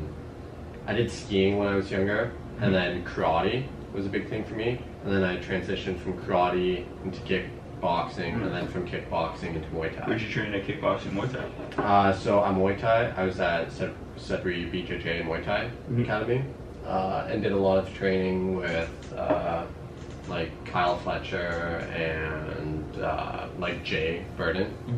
So those two guys are guys that I trained with a lot.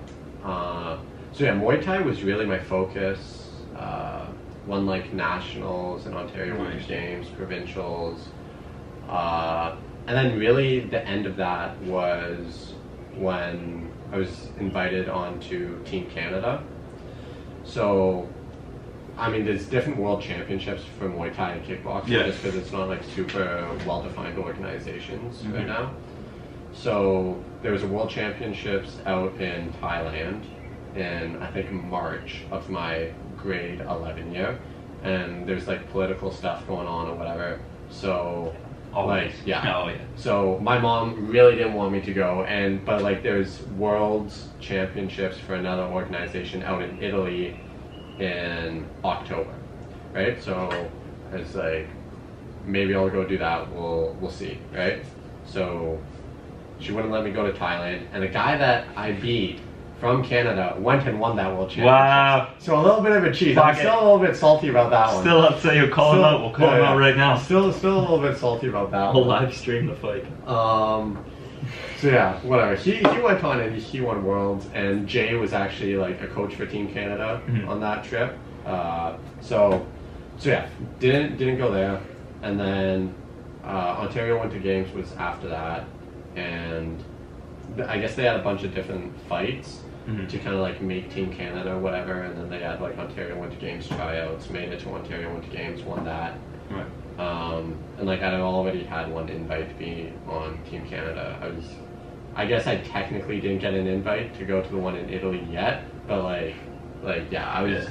like, I would I would have gone to Italy, but so then nationals was coming up, and my weight cut for that fight just it wasn't going well. It was Just started too late, or just not not enough water before. I don't know. I don't know. It was just Oh, it, it was it was kind of it was kind of rough. Like the fight prep wasn't going well, um, and then I just got sick, and then I strained my hip flexor Mm. like two weeks before the fight, and it was just like everything was going bad. So I pulled out of nationals that year, and but I mean there was still other fights. Like I wasn't Right. like oh like you can't be on Team Canada anymore. I was just like yeah I just what I wasn't prepared for that fight. I wasn't going in prepared. Uh, wasn't healthy. So uh, Jay and I decided to pull out of it. Um, and then after that, I had track and field. In grade 11, I would say was kind of like a breakout year for me. Like that was the year I went like triple gold at cities Mhm. Uh, for track, which was really cool. And like I came second at cross country earlier in the season, and that's when I was like, oh, like maybe I could actually do this like running thing. I still wasn't like dedicating a lot of time to running. Like I was Right. part of track north, but I wasn't like training full time. Like Muay Thai was my focus, and I, I would do like like one to two workouts with track and north a week, right? Um, and I was like, oh, like maybe I can actually do this.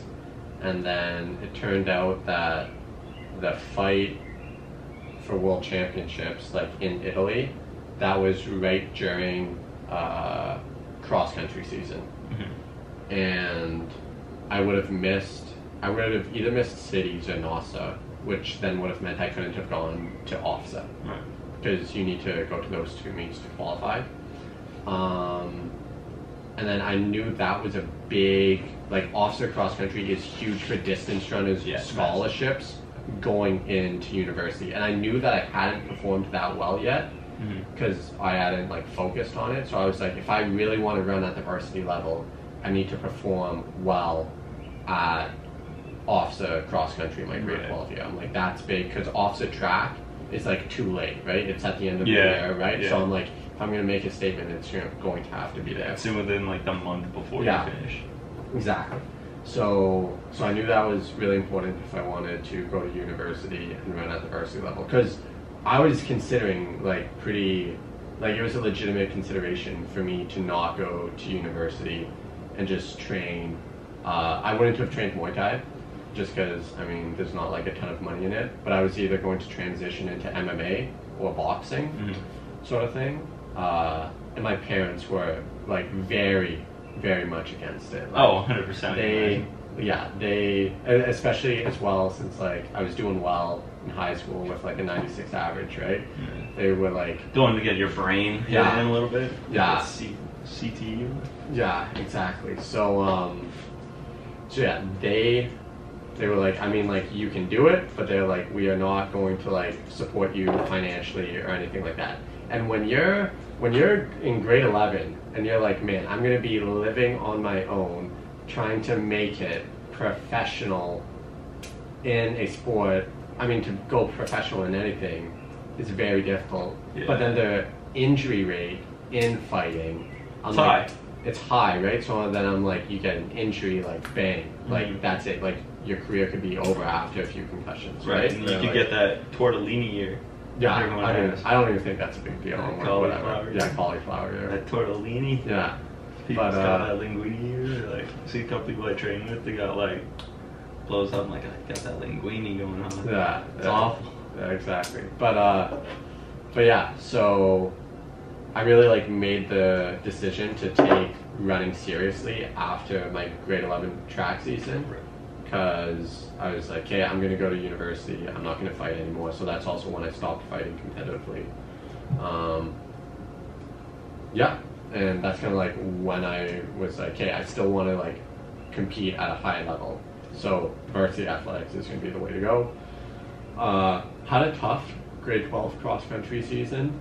Um, I had like stress reactions in like both my feet throughout the season. I was only able, I was like putting in workouts on the bike and then doing like one run workout a week. Uh, I still like placed the best I ever had at OFSAA. I finished like 30th at OFSAA cross country, which is like it's respectable. It, it's Yeah. respectable. Like it's good enough to be on a varsity team.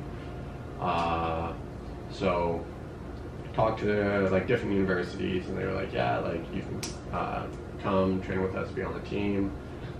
Uh, yeah, so that's really when I decided that I wanted to run at the varsity level. And then grade 12 track season, that was really like a breakout year for me, uh, especially in actually becoming someone that would do like well at the university level. I brought like my 3K time down from like a 928 3K down to an 851 in like one season. So like like if you're not under nine going into university, not that like everyone develops at their own rate in Right. running. Running's a very like people plateau. It's some people peak very late, some people peak early, and like not that 851 is like a crazy time to be running in high school. Like I came 12th at OFSAA track with that. Like people are running like low eights, right? Like I, I think, uh, yeah, like you got guys that are running literally like sub 820 like three days in high school. It, it's insane, right? So like not yeah, not saying that like I was like an amazing runner or anything, but like like definitely good enough to Right. compete at a varsity level within Canada, Mhm. leaving high school. So that was a big breakout season for me. And then transitioning to U of T, my first few months were good. Uh, I, I had like good experience training with the team, but just with school and then living on my own, uh, I just wasn't really able to like stay healthy and put in like the amount of time that I needed to really stay healthy. So I had like an injury kind of prone first year that I was there. Uh, I ran some good times in cross country, but then couldn't be healthy for OUA, so I didn't run at OUAs or nationals that Mhm. year. And then for track season, uh, I got pretty injured during track season. Uh, didn't run faster than I ran in high school, which was disappointing Yeah. uh, had a bad knee injury that took me out for basically that entire season. Like, I got injured at the very end of the season, so I ran that season, but not very good. hmm And then I was out for all of outdoor season, and then I was out for cross country season in my second year. And then school was just too intense, so since I didn't compete in cross country, I didn't want to use a year of eligibility. So I didn't compete in indoor track, and I was like, I just got to focus on school get through it. And after that second year at U of T is when I decided to come back to Laurentian. hmm And then, yeah, it's really just been building up and working with Dick and Darren to get healthy again and actually being able to run the mileage to be where I want to be. Mhm. Like in my first year, I think I, for cross country, I was only averaging like, like 30K a week, Mm. which isn't that much when you think about like the Yeah. guys that are at like the top end are running like 120. Wow, Like, Yeah, like 120 Wow. a week. Yeah, yeah. Okay. Yeah, they're running like 120k a week. I'd say roughly. I mean, like you have some guys that are doing 160, some guys that are doing 100. And there are people who don't want to run at all. Yeah, but like I, I'd say kind of like an average for like That's awesome. during season for the top end guys, so maybe like 100 to 120. Not even the top end guys. That's just like what most varsity runners run. The average, it seems. Yeah, it's like around. I'd say average is probably 100k a week ish, like in the Canadian system. Um, they tend to run more mileage down in the states, I think. But Mhm. I mean, every coach has their own philosophy. Some coaches love to bang out the mileage. Some prefer more quality. But then I'm over here running like like high 20s, like low 30s a week, right? Like no mileage. That is Yeah. nothing, right? Not where you need. Nowhere So- near where you want to be. Exactly. So I mean, I did well in cross country. hmm And then during indoor track season, uh, I strained my hamstring, like literally first race of the year. And then I was out all the way until last chance meet. I ran there, qualified for OUAs, ran OUAs, PB'd in the 3K, ran like ran like an 844, which was okay, but I mean like for third year university, it's like bit- nothing. should be a bit quicker. Yeah, yeah, it's, it's nothing special. Um, but I mean, that was after coming off like a full year of injury, right? Right. So it was my first year really running again, getting back into it. And then this last year, again improved, but again during cross country season, I was only like like mid 30s to like 40k a week during the season, Mhm. which is like super low. And then unfortunately, I actually missed OUAs this year during indoor track because so uh, I had a really good season opener in Ottawa, ran like an 8:35 3K, which was like a 10 second PB for a season opener. I was feeling like super fit. I was like, okay, this is gonna be a big season. We were feeling good, so uh, me and a few of the other guys on the team, so like Paul, Eric, Caleb, and myself, we decided that we would go down to Boston because Boston has like a notoriously fast track. Everyone runs like stupid fast times there, right? Mhm. Really good competition. Uh, so lots of people just run past it. So we were like, you know what? We can get tickets for fairly cheap. We'll go down to Boston, run there, and in my race there, again, like strained my hamstring like pretty badly and was out for the rest of the season. So since then, over the summer, I've been really just trying to build up that strength and yeah, just do a lot of strength training. I've met with some different like running specialists. I went to the Runners Academy uh, to go see Chris Shepard. Sweet. Uh, that guy's like a freaking magician. So he, uh, since seeing him, I've been a lot healthier. Things have been going well. Mhm. Uh, this outdoor track season was, I'd say, it was pretty successful. So I'd say this outdoor track season, um, it, was kind of like a weird track season. I wasn't like completely healthy from indoor season yet, but Mhm. slowly got healthier again. We were going to focus in the 5K, but first 5K of the season just went like really poorly. I just like didn't have the mileage and wasn't fit enough to run it. It just wasn't going well. Uh, but then we had like a little twilight meet here in Sudbury for our 1500, and I mean, like I just finished my fourth year of university, never broken four minutes in the 1500. Like that is like you got high school kids that are running like sub four minute 1500. Yeah. Right? I'm like, man, I, I'm like, if I'm gonna run a like a 1500, I gotta run sub four, right? So Four minute mile. yeah. Well, 1500, not a mile. Not a mile. A mile is an extra 109 109 meters. meters. 109 meters. Uh, so just a 1500. And so I had a pacer, it took me out at like four flat pace, like perfect, 64, uh, two, 208, like bang on, and then took me through the K and like right on 230, right? Nice. So I come through the K, I'm like, man, this is perfect. I just gotta close the lap like one second faster and bang, step four. Um, tied up pretty hard because like I was still running it alone, Mhm. and I ran like four flat.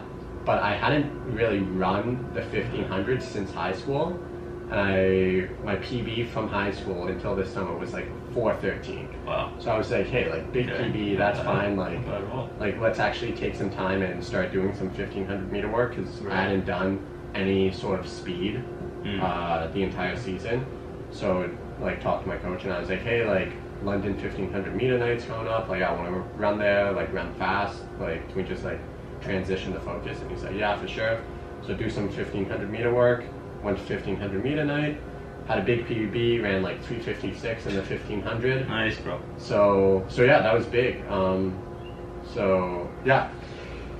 So th- things are finally like I've actually been healthy for like a solid like four months now. Nice. Um, I'm feeling good. The body's feeling good. So yeah, I'm just really excited about this uh, cross country season coming up. Uh, we we, we want to do some big things here at Laurentian. Yeah, I believe it, man. This cross country team. Yeah, like uh, Paul, obviously that guy is just cross country animal. He Mhm. came like 10th at OUAs. Uh, yeah, he is just a cross country machine. Uh, Dylan Brown, Mhm. he's coming to Laurentian this year to do his masters, and he actually came fourth at U Sports Oh, jeez. back okay, in the day. Here we go. Yeah, so he's going to be on the team. He, he's training. He's going to be fit, ready to go. Uh, Chase Canty, he came sixth at OFSAA Cross Country and second at like cross country nationals, like club nationals, ACXCs. So he's coming.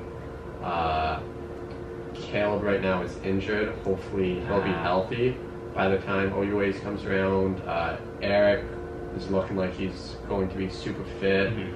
I'm going to be super fit. Nice. Uh, Keon, he came like 30th at OFSAA cross country, so that's another big recruit that we got coming in. So we got we got a big men's team coming up. Uh, lots of guys from last year. Our entire team from last year is going to be back. Uh, we got another guy, Dylan McKevitt, uh, Nice. Alexander.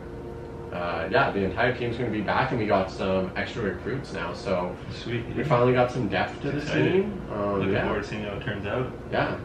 Yeah, Nice. so ho- Okay. hopefully not too many people watch this podcast un- until, until the end. You know, we, we like to be dark horses on this season. We like to come up, not not too many people knowing what's going on, and uh, I, I Oh, think. I, I think people I think people will be, be surprised come Yeah, the end absolutely. of October, early November. Yeah. Man, I'm looking forward to it. Um, where do you guys uh, like? Where's the first race? Where can we catch your first race? Because I want to watch. Yeah. I'm Okay. invested in now. So I mean, we we have the Ramsey Tour. Right. It's a little 5K road race that we have here, kind of like a rust buster. Uh, Nipissing University comes down and runs at it. Nice. Uh, so it's it's here at Laurentian, uh, and that is it's usually the second week of September. Okay. Second weekend of So once the school year gets going, Yeah. and you guys hit the ground running, Yeah. literally. Yeah, literally, yeah. So that's the first weekend of September, and then typically we'll go and run at the Western In- Invitational, and that is the that's usually the weekend after the Ramsey Tour. Right. Uh, so all our races after that are like 8K races. Um, so we usually run out Western, and then we'll typically go down to Geneseo in New York for a Mhm. race there, and then probably go to the McMaster Open if they're still going to hold that because OUA's is going to be at McMaster this year. Right. So it'll be good to get a race in on the OUA course before OUA's, run there, and then OUA's at McMaster.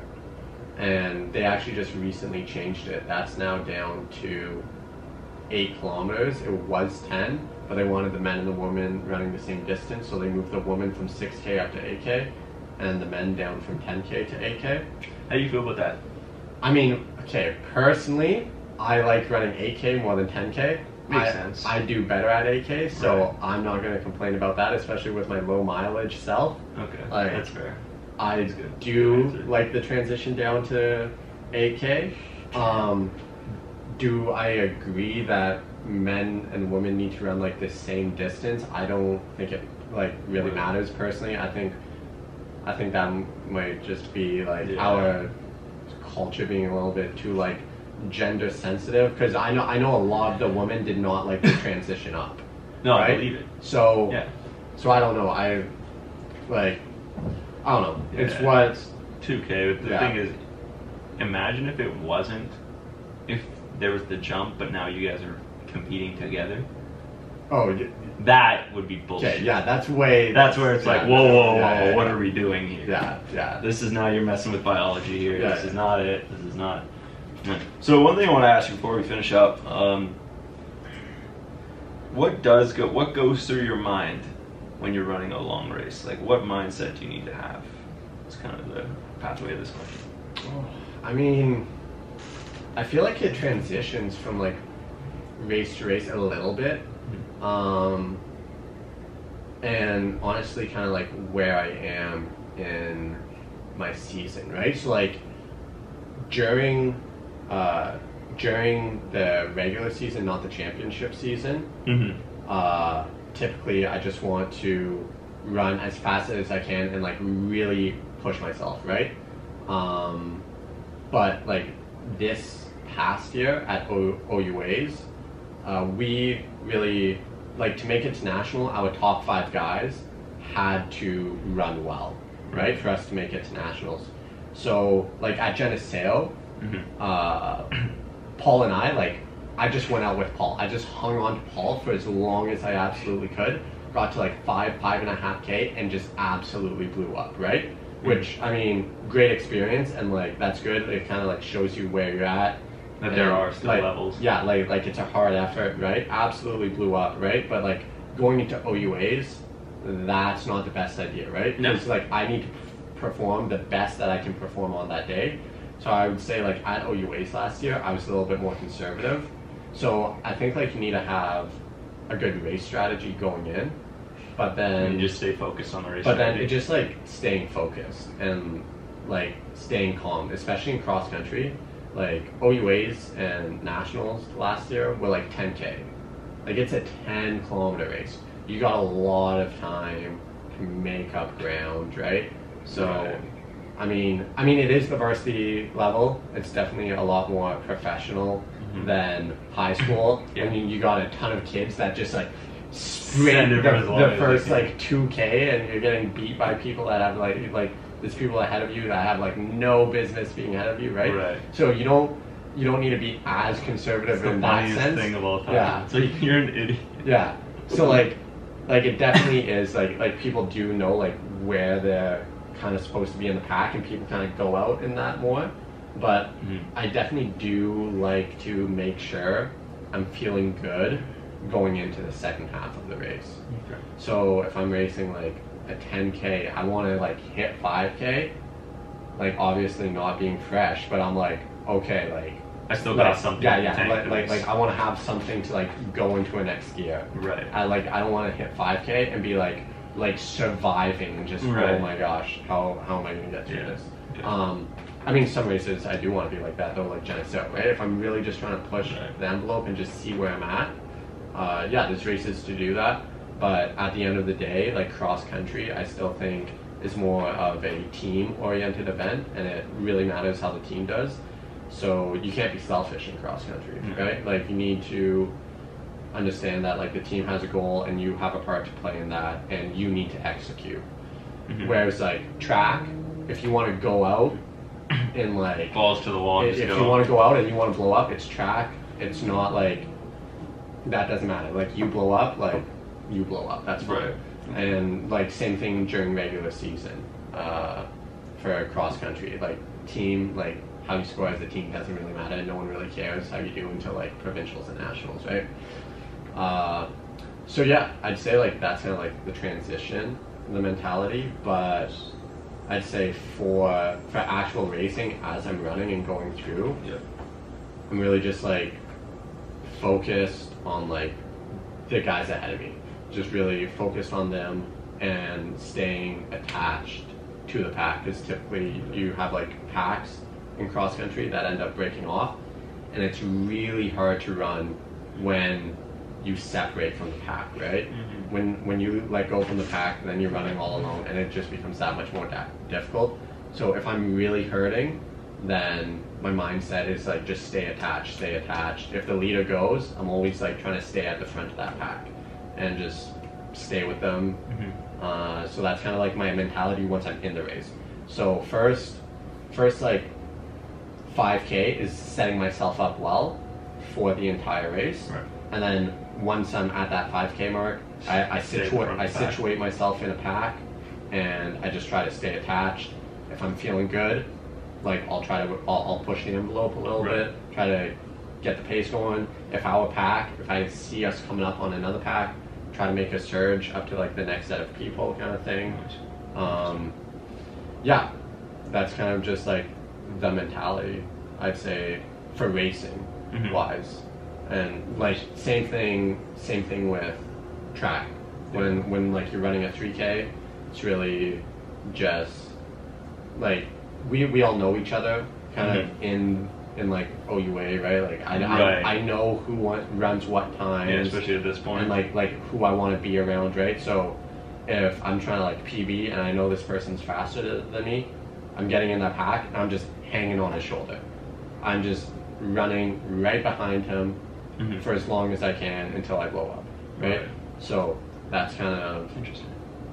yeah, So if we were to break it down then in a more general way where people can use that like mindset advice and take what you do for track and cross country and like push it to other things and other aspects. What I got from it was focus on the race strategy. Right. In a general sense is on focus on the strategy. yeah. Figure out what the your thing, goal yeah. is. Figure out what the goal is Okay. of this event. Okay, so it's event by event, figure out the, what the goal is Yeah, and stay focused on that. yeah, Because if you start to let other people come into your brain it's like, oh, that guy runs faster than me, or that guy runs slower, I'm gonna beat that guy. Oh man, I, I beat him last race. Why is he ahead of me? Yeah, yeah, yeah. That's That's that's, where it That's gets where dangerous. It, like- it gets dangerous, right? He won this. He lost that. Yeah, yeah. You gotta you gotta stay focused on your own thing, and then, yeah, right. Yeah, definitely just figure out what the goal is for that specific event, right? It might be to PB, it might be to place well, mm-hmm. like it really does just depend on what the Focusing on goal your is, yeah, and then executing, Right.